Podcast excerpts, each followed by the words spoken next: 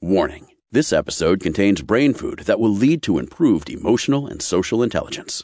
Give us one hour and we'll help you change the way you think about happiness. Harvesting Happiness with Lisa Cypers Kamen is fresh, optimistic, and purpose-driven media that promotes well-being from the inside out. Each week, Lisa spotlights diverse trendsetters and change agents who are the greatest contemporary thinkers and doers, devoting their lives to creating a better world in which to live. Your host, Lisa Cypers Kamen, is a widely recognized applied positive psychology expert, author, documentary filmmaker, and lecturer specializing in optimal lifestyle management. Let's get to it. Here's Lisa.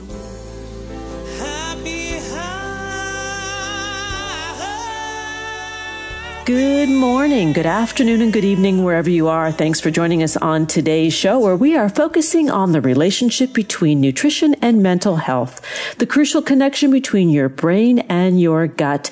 My first guest is Doctor Jill Hart, and this conversation was originally recorded in June of two thousand eighteen. Doctor Jill Hart is an expert covering a wide range of topics, including food intolerance, homocysteine as a risk factor for Alzheimer's, dementia, heart disease, and infertility, biochemistry of satiety, appetite, and weight loss, liver biochemistry and blood alcohol markers, hormone analysis. She also is involved with endocrine testing and pituitary function, nutrition and mental health, gut functioning, bone markers, and diabetes testing. And it goes on and on and on. I want to get Doctor Hart with us so she can better explain what she's been up to. Welcome, Doctor Jill Hart. Thank you, Lisa. Thank you for the welcome and the introduction. Oh, well, th- thank you for the work that you're doing, because you are exploring a sphere of the relationship between diet and mental health. Absolutely. And I think it's been really important for everyone to look at the evidence now that's behind the reactions that people have, maybe as food intolerance reactions, and the impact that that can actually have on their mental health and, and the feelings of happiness. When you talk about food intolerance, you don't mean just uh, a typical allergic response of sneezing or hives. You're talking about the body responding in a much more complex way to what we're ingesting. Yeah, very much so. I think I think there is a lot of confusion between food intolerance and food allergy, for example. They get, often get confused. And food allergy is the immediate, sometimes dangerous or even life-threatening reaction to foods, such as peanuts and uh, shellfish, milk and eggs. And this is of, often present from a, a young age and, and involves an antibody type, which is called an IgE antibody. And once you have an allergy into adulthood, you, you usually have it for life, but it's relatively rare. Only about two percent of adults have, have allergies. Food intolerances are very different. Um, it's estimated that about forty-five percent of the population suffers from some type of food intolerance. These often develop later in life and can take longer, up to three days, for symptoms to present themselves. And actually, this makes it really difficult to pinpoint the culprit food or foods if you've eaten something a few days before. And uh, those coming to us at, at York Test um, who have food intolerance reactions, on average, react to about four or five different food ingredients, and it's virtually impossible to determine which specific foods you're reacting to without taking a test. So um, the good news is, and there is some good news in all this, that um, food intolerance is not necessarily lifelong, and foods can sometimes be reintroduced back into the diet without effect after a period of elimination and gut healing. Hmm. This is fascinating. Give some symptoms of food intolerance. Well, the symptoms are really many and varied, and uh, people don't always associate the symptoms they have with, with a food. They can range from the more obvious, such as digestive symptoms like irritable bowel, bloating, diarrhea, constipation, um, to things like skin conditions, eczema, acne, itchy skin, psoriasis, and, and migraines and headaches. But also um, people report weight gain, low energy, chronic fatigue, and of course, you know, as we're talking about today, particularly low mood and depression. Um, so there's a really wide range of symptoms um, involved. And I think overall, though, uh, when it comes to your health, your gut health is absolutely paramount. Um, optimal gut health enhances the way that we absorb nutrients and vitamins into the body. It ensures we are converting the food we eat into valuable byproducts to maximize energy levels. And and if you're compromising this with a food intolerance, this puts strain on your gut. And the level of stress on the gut can cause the lining to be impacted, which could allow larger food particles through into the bloodstream. And these larger food particles can trigger an immune response, which isn't an allergy. It's a food intolerance, and the immune response is measured using um, a food-specific I G G immune blood test to determine exactly which particular food you're reacting to and, and also how severely you might be affected. So the, the, the way to find out about these food intolerances is through a blood test? It's a simple blood test? That's right. It, it is a very simple blood test um, that can be... Um, carried out by measuring the food-specific I G G antibodies that have been shown to be triggering the immune system and, and irritating um, the, the gut. And as we've said, you know, by identifying the antibodies in the blood, we can actually specifically link those to the foods you eat. And, and the great news is that York Test offers a complete home-to-laboratory service. And um, there's no need to visit a doctor or clinic. Everything needed to take the test is included in a in a blood collection kit. So the testing process is really is simple. You use a simple finger prick blood collection kit that you use at home. You take a small blood sample, post it back to York Test's accredited scientific laboratory.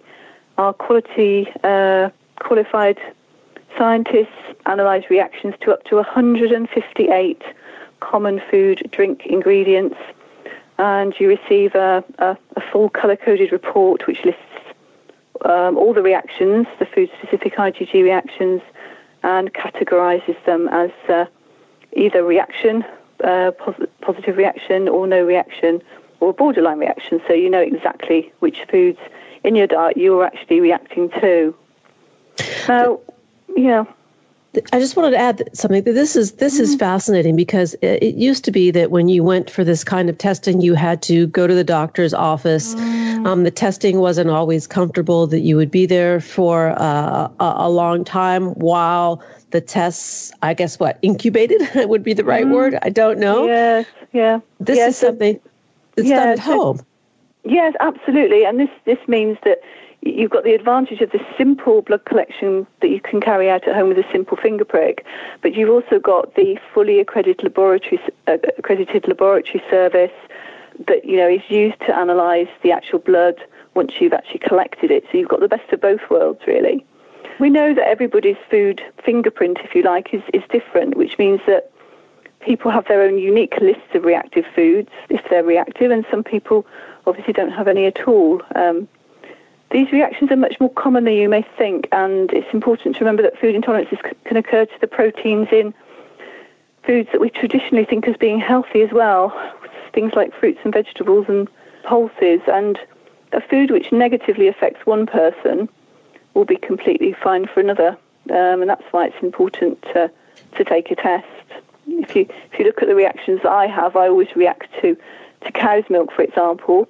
I mean, I eat a lot of other foods, clearly, wheat and uh, eggs and, and uh, vegetables and fruits, et cetera. But my, my reactions are to cow's milk, sheep's milk, goat's milk, and also to almonds as well.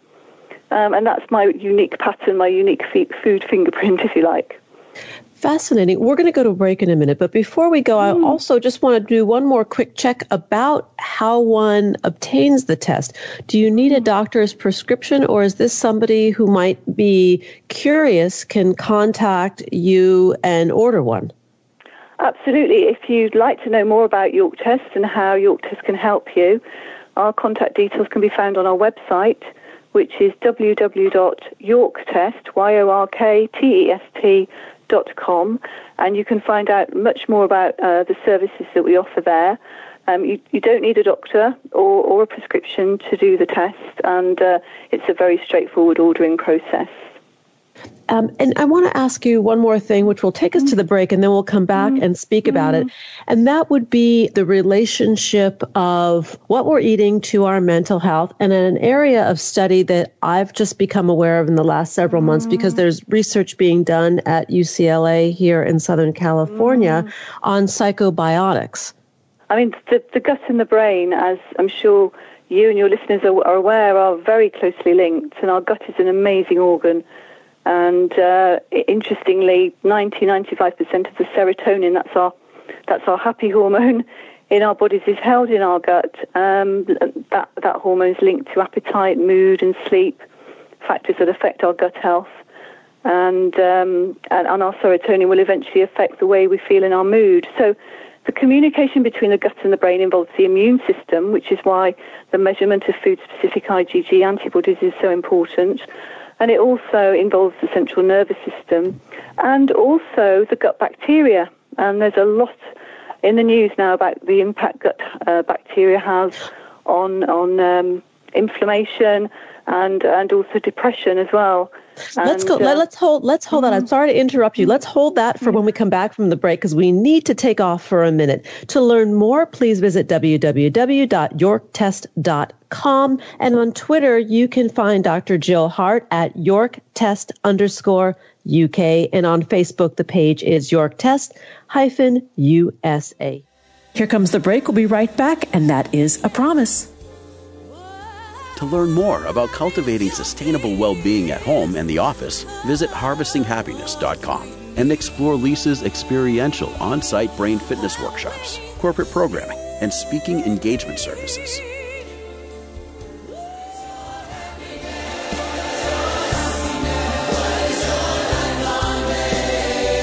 Welcome back to Harvesting Happiness. If you're just joining us now, I urge you to download and share this episode. Why? Because sharing is caring. It's kind, free, legal, available twenty-four seven. And we're talking about the relationship between nutrition and mental health, the crucial connection between your brain and your gut. Let's return to the conversation with Doctor Jill Hart that was originally recorded in June of two thousand eighteen.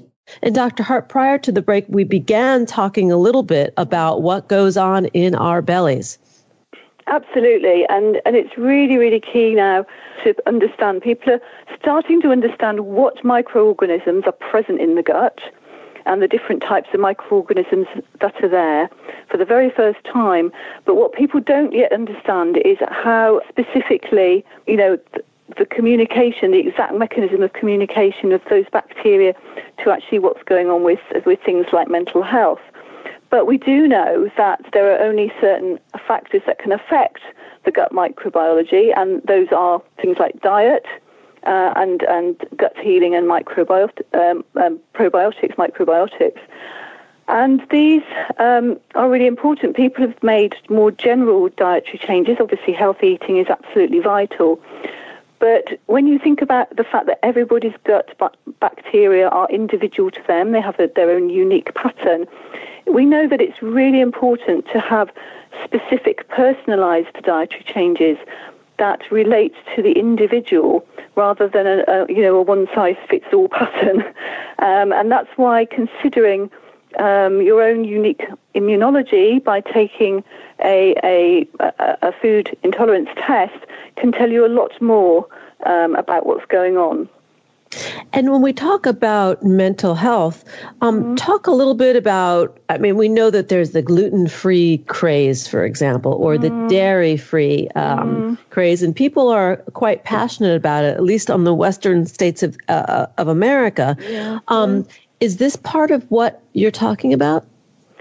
I, th- I think, you know, people do have choices, and people can choose to remove gluten or, or dairy or uh, or wheat from their from their diet. Um, but I think um, unless there's a good evidence behind um, the, the the need to, to remove those foods, I think if you um, look at the, the picture that I've talked about with, on average, people reacting to four or five different foods, taking one one or two foods out using guesswork is not necessarily going to give people the whole picture um, in terms of their own specific, personalised reactions. And I think it's also really vital that if you start to remove foods from your diet, that you actually replace those foods with um, suitable alternatives. For example, if someone discovers they're intolerant to cow's milk, then they should ensure they're still consuming the recommended daily amounts of calcium, you know, they're getting enough protein, and and, and ensure they shouldn't, you shouldn't be deficient. So taking foods out of the diet at a whim without considering what to put back in its place is also really important, and that's why we at York Test emphasise the importance of proper nutritional supervision, which is provided through the York Test service um, by our nutritional therapists. Mm.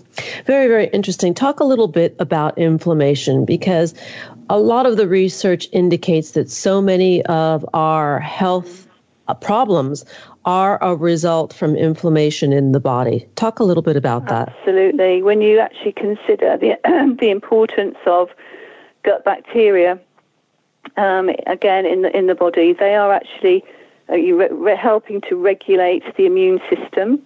Um, the immune system, once triggered, um, is going to actually go on and, and um, stimulate inflammation. There are very... Uh, good studies which show a direct relationship with the levels of food-specific IgG antibodies in, in the blood, and actually markers of inflammation such as um, C-reactive protein. And um, people are beginning to, to much better understand that relationship now. We know that inflammation is involved with a lot of chronic conditions, everything from um, you know, I B S um, through to uh, things like depression, but also Um, being overweight and o- obese is also linked to inflammation. So when you're trying to lo- lose weight, for example, it's important um, not just to, you know, cut down on calories and do more exercise.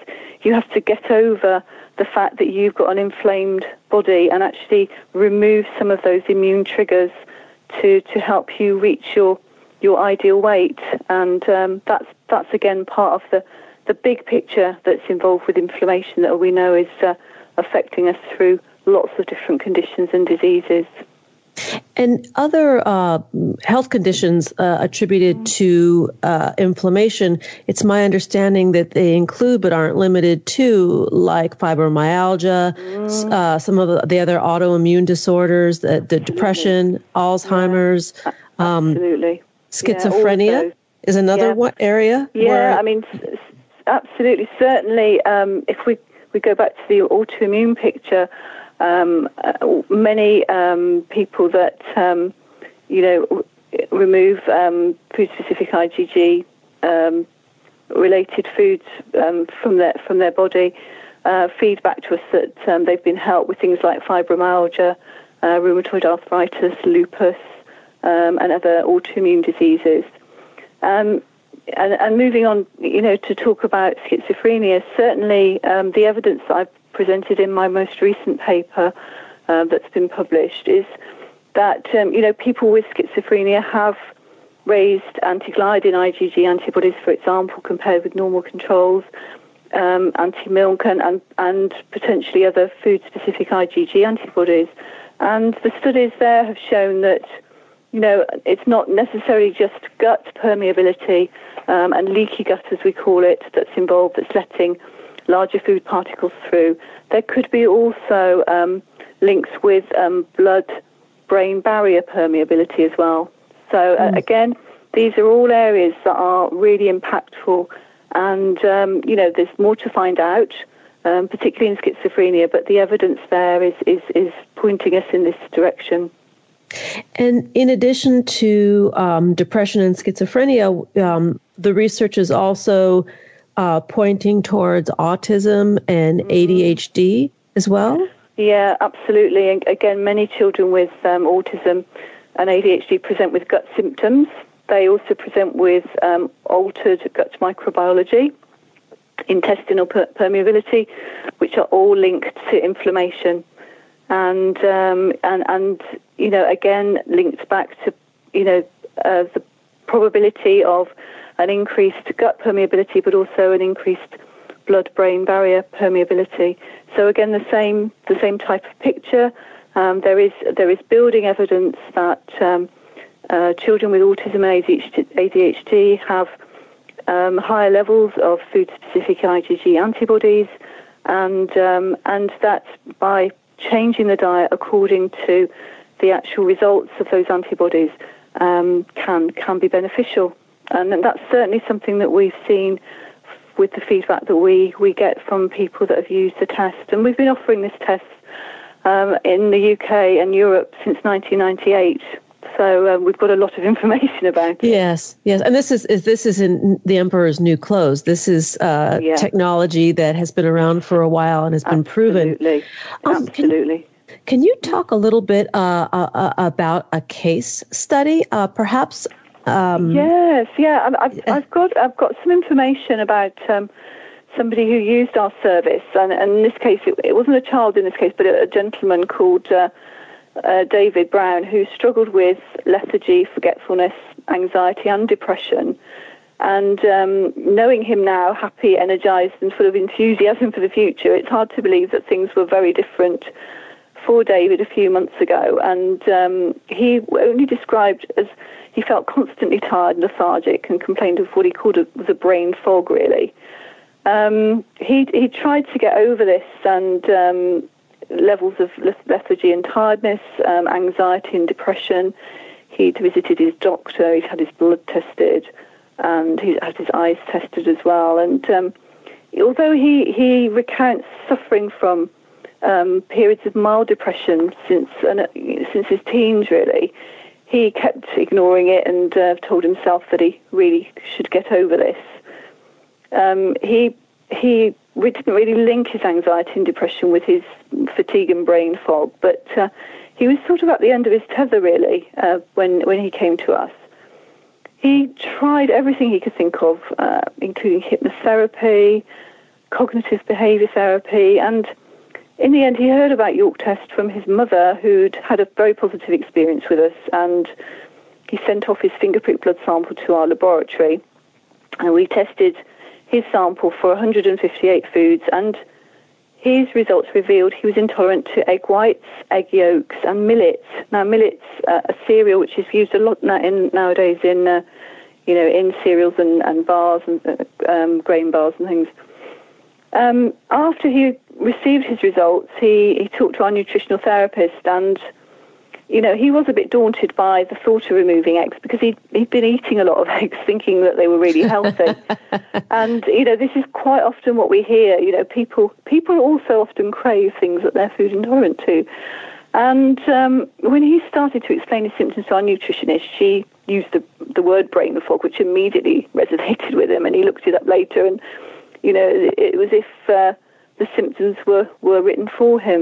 Um, he said it was a huge relief to, to have an explanation behind uh, what was going on, and it didn't take him long before he noticed a difference in his symptoms. After about ten days, um, taking eggs and millet out of his diet, not only was his brain fog lifting, but his anxiety and depression also seemed to fade, and he, he felt it was an absolute revelation, and, and fed back to us and Uh, phoned us up, uh, you know, obviously over the moon about it. He said he'd never in a million years expected to to have such a complete and total change in his health. And, you know, wow. He used the words which I really liked. He said he feels reborn, and it was like his brain had been taken out, thoroughly cleaned and serviced, and then popped back in again, so, which we thought was a lovely phrase. And, um, you know, he says that he's sharper, more motivated and focused, and, uh, and can think more clearly, and Uh, and no longer gets flustered and confused uh, uh, and as stressed as he did before.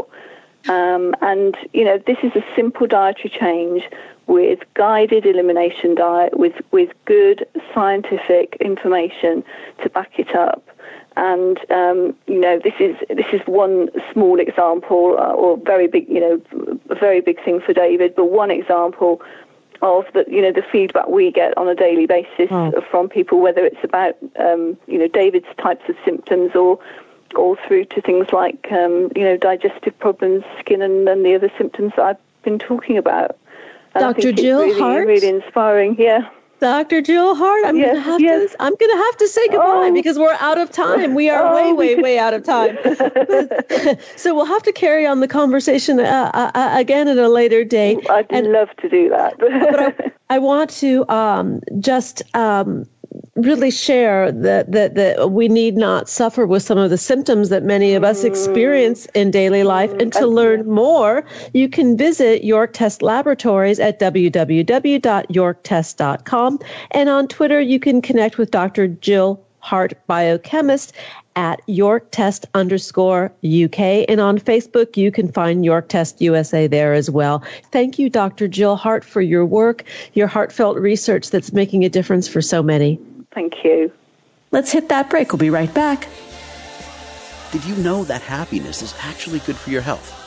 Happy people live longer, are more productive, and make better partners, parents, and professionals. Connect with us on Facebook at Harvesting Happiness and follow Lisa on Twitter at Lisa Kamen for a daily dose of inspiration.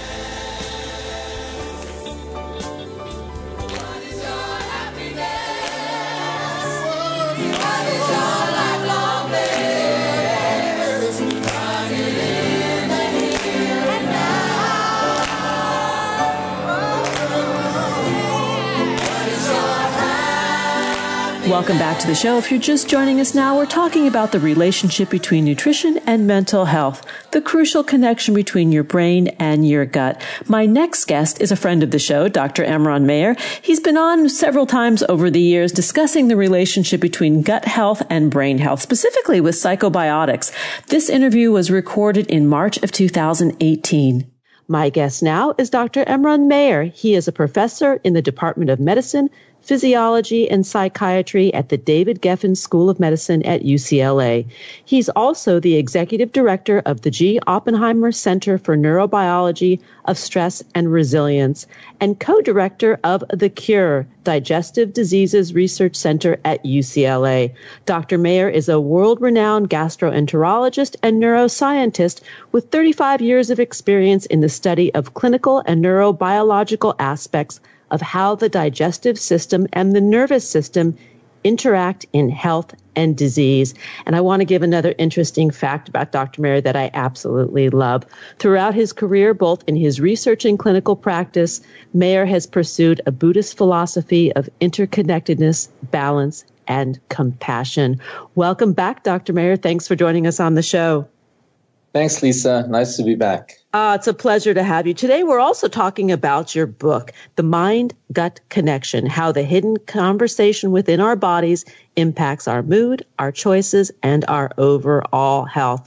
Let's talk a little bit about what interested you in this area of medicine. It's a long story. I just give you the uh, short version. I've always been interested in that. Actually, the reason I went into medicine in how the body and the mind uh, interact. And I have pursued this first in um, in uh, studying the, in the, during my thesis, studying the connection between the brain and the heart. Um, and later really shifted the focus on the digestive system, on the gastrointestinal tract and the mind-gut connection. And I know it was the right uh, choice to go that direction because when the microbiome came on the scene, that um, the brain-gut microbiome connection or interactions became a very hot topic, um, and um, I'm glad I'm at the forefront of this. I am too. And talk a little bit about when that happened, because it actually was not that long ago. It was not very long ago. It was uh, the microbiome um, revolution, I would say, really was driven by technology, the uh, computing power and the affordability of doing what's called sequencing or identifying um, hundreds of thousands of, um, of, of genes and gene expression profiles, uh, which allowed us basically to, for the first time, to identify, characterize the uh, one hundred trillion microbes, invisible microbes that live in our gut that were not before seen under the microscope, or uh, were not um, wasn't able to culture them. Uh, but now with these techniques, uh, we're able to do it, and it's getting cheaper by the year. That means that these analysis techniques can be applied even in the clinic. Um, And this will continue to to to drive the interest and the science uh, that looks into this up to now hidden universe inside of us. And just to give some perspective, was this in the late eighties, roughly? Um, it really became a hot topic, I would say, in the last ten years or so. Um, I can still really well remember um, Jeff Gordon, who is one of the pioneers, I could almost say the, the father of this of, of this science.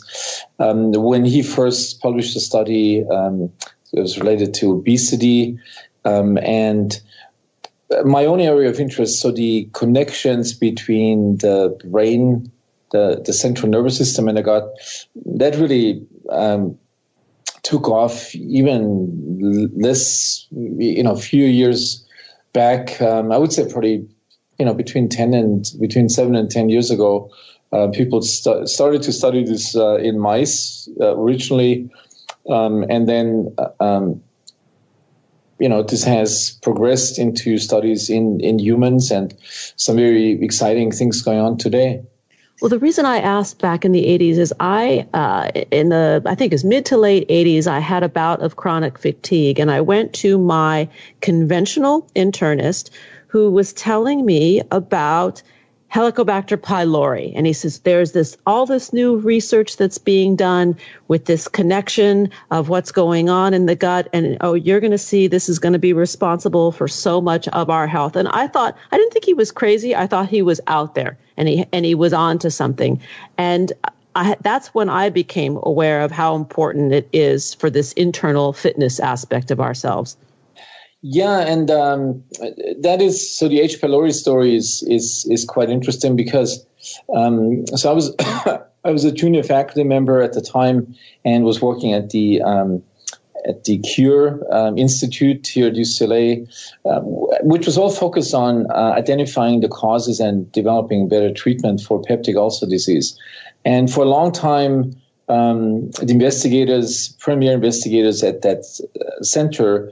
Um, ignored the uh, emerging science about H. pylori um, that, uh, you know, s- started to happen at, at the time.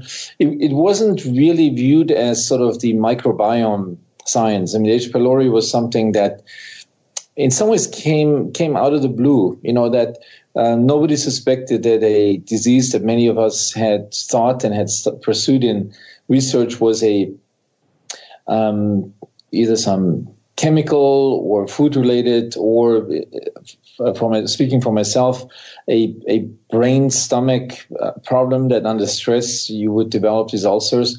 When Barry Marshall f- first published these self-experiments that he ingested um, H. pylori con- containing um, um, you know, food and developed an ulcer, that, that was really revolutionary. But it was not... I wouldn't say this was officially recognized as the starting point, because that was an organism that um, that could be seen under the microscope, that that could be cultured, um, that was much more visible than, you know, the hundred trillions of organisms and viruses and fungi that um, are now at the center of the microbiome science. But you could say it was probably the, you could call it the the the, the first beginning of that. I think. Uh... For me, it brought attention to an area of self-care that I never paid attention to prior.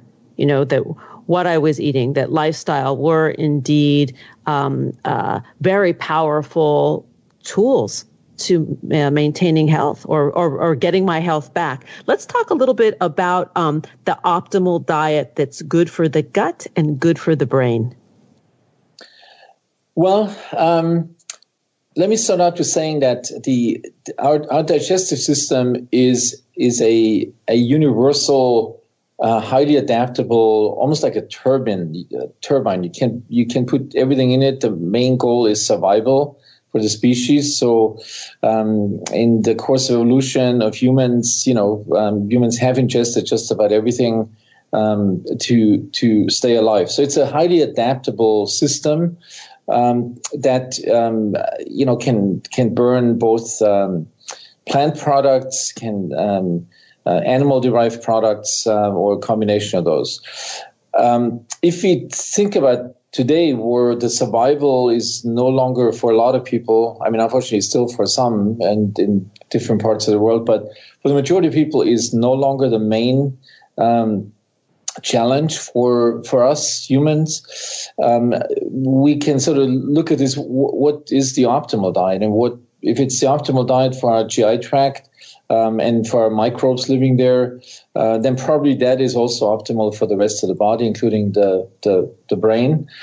And um, there's there's no question in my mind. If you there's um, so much converging um, epidemiological science and um, and uh, you know nut- uh, nutritional research that points towards a largely plant-based diet um, as the the optimal diet for for for humans. So I say largely plant-based, not vegan, because um, a small amount of um, of fish and poultry is is clearly uh, definitely the fish is is definitely beneficial for us. Um, But the largely plant-based, as it is in the uh, traditional, the original Mediterranean diet from that was characterized in the sixties in Greece, Italy, Spain, um, which is somewhat different from today's Mediterranean diet, which has been much more, um, you know, gone in the direction of the the Western, the, in the North American diet.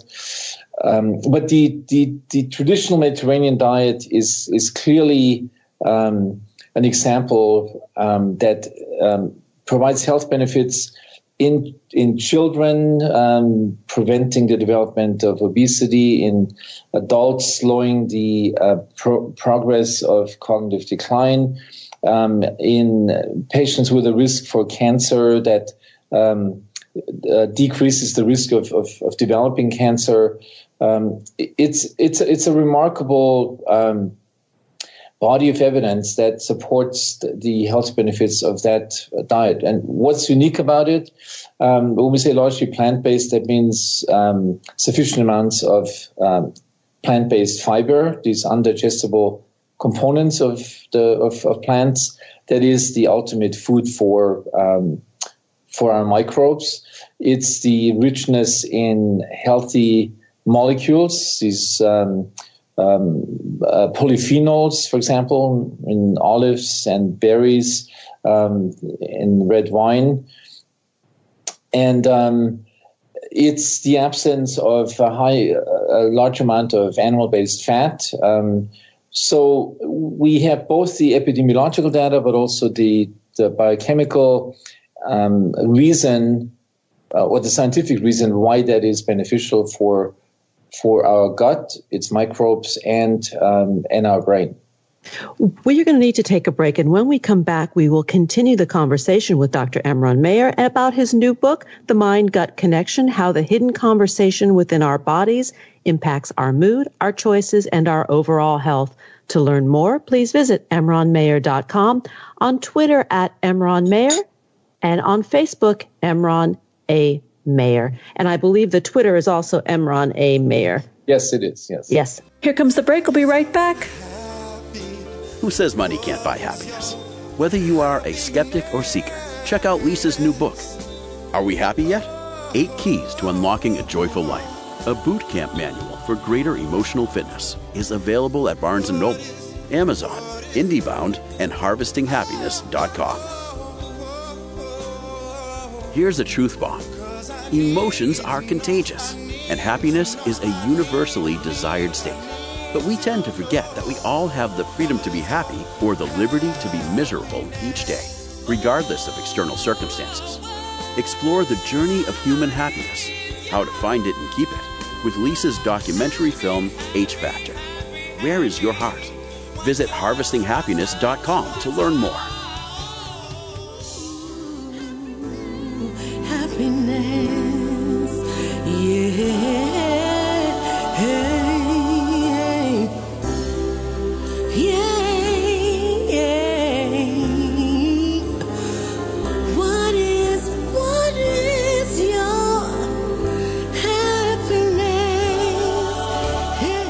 And we are back, continuing the conversation with Doctor Emeran Mayer about the relationship between your brain and your gut.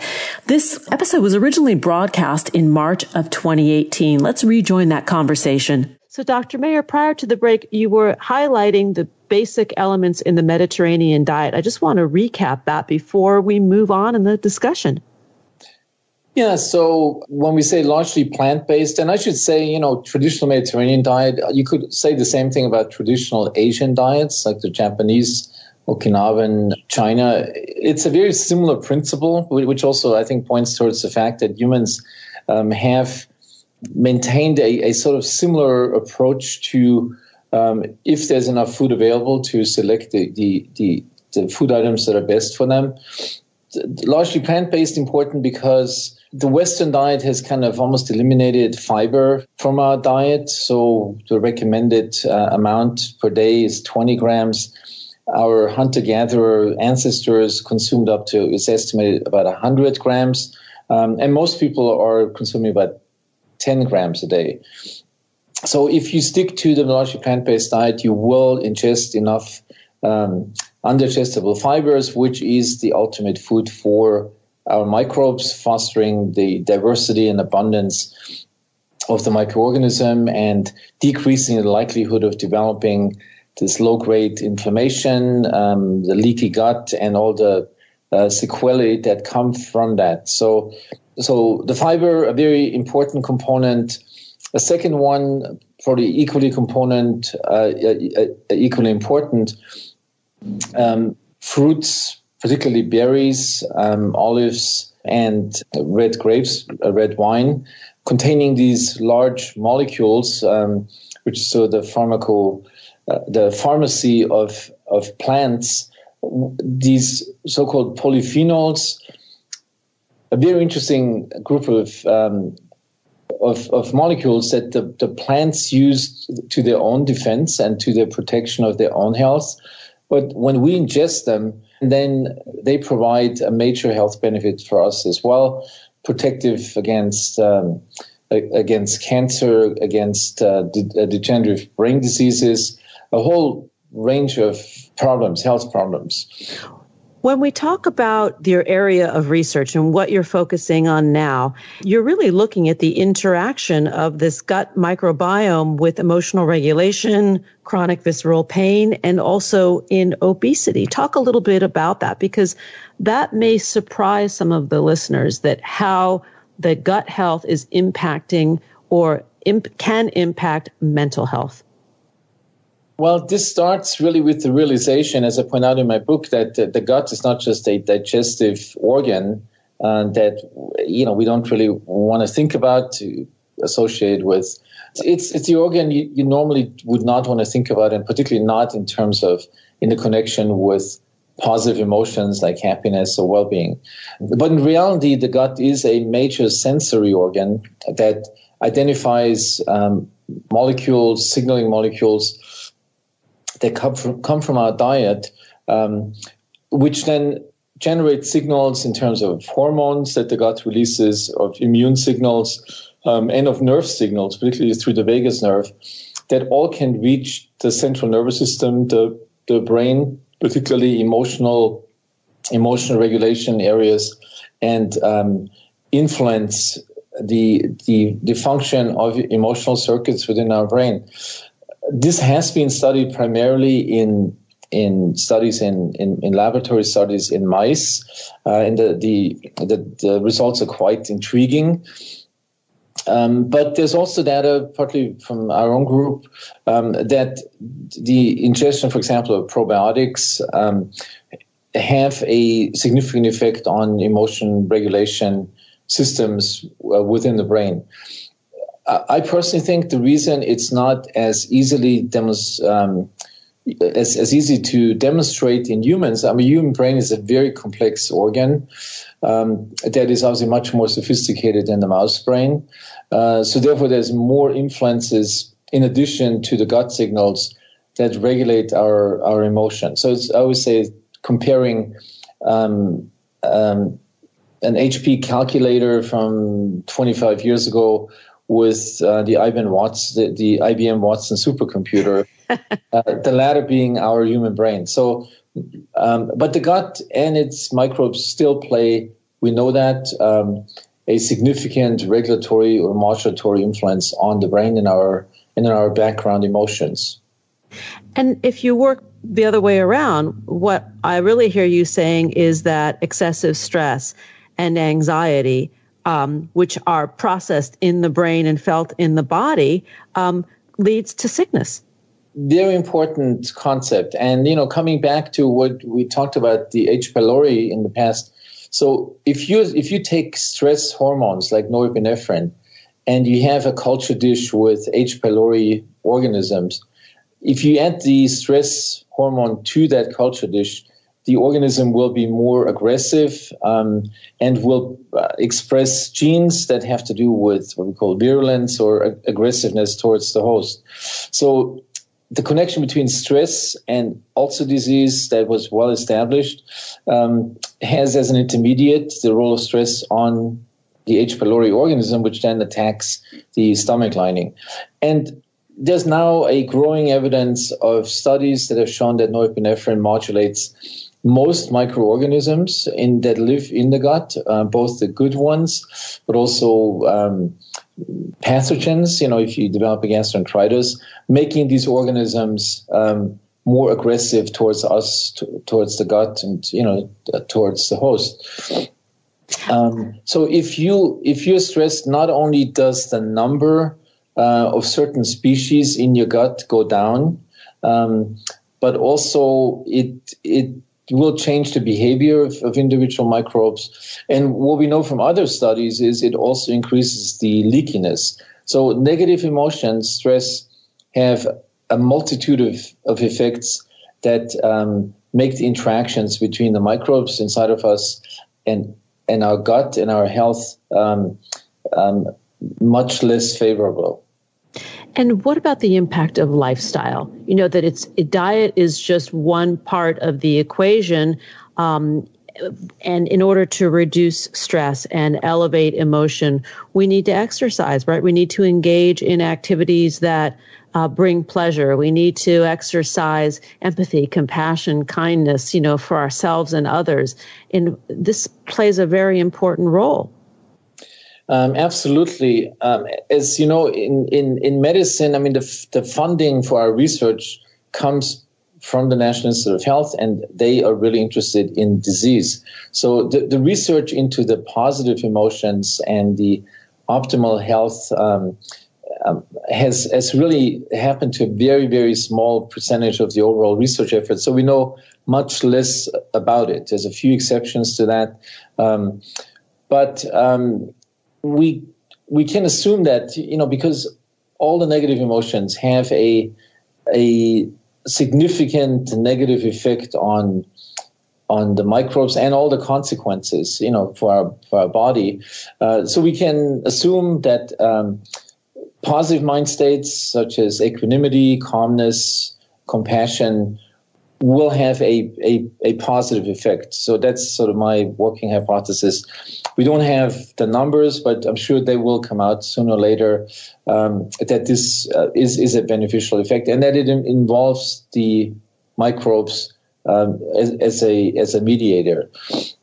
Well, and and I just want to go back to stress for a minute because we're almost out of time, and that means you'll have to come back, which makes me very happy. But Robert Sapolsky's book uh, many years ago was, I think it was uh, Why Zebras Don't Get Ulcers, and and I think it was it's a very funny title for a book. But there was something very there are a lot of interesting things that he wrote in the book about sort of the zebra culture, right? That zebras can come under th- significant threat, but then they just sort of go back to their their their pack, and there is no recall that it seems of the, the threat that they just witnessed. And I hope I'm describing that right. Maybe you can help me here. Yeah, no, that's, that's a good description. Yeah. And, uh, and what is that about the, about memory that's different in humans? Yeah, memory, in particular, the, the encoding of, of negative events and the, um, the, the, the biasing of our brain, which is really a, a prediction machine. I always like to say that, you know, just like a self-driving car, our brain predicts um, for the immediate future, for the more distant future, what the brain thinks um, is going to happen. So if you have the negative experiences, the trauma, the, the post-traumatic stress, then the, the system gets biased and it will always estimate that things are more likely to get bad um, and they get worse than somebody else would think. So this has been called catastrophizing, or a negative a negative prediction bias is, is a very, um, I mean, obviously at some point now, uh, evolution, it was a positive thing because it protected us from from future damage. But a lot of people have that as a chronic condition. And so the bad thing doesn't really have to happen to you. You're already worried. Uh, many people, particularly with anxiety um, disorders or elevated anxiety, their brain always is concerned or worried what's going to happen in the future.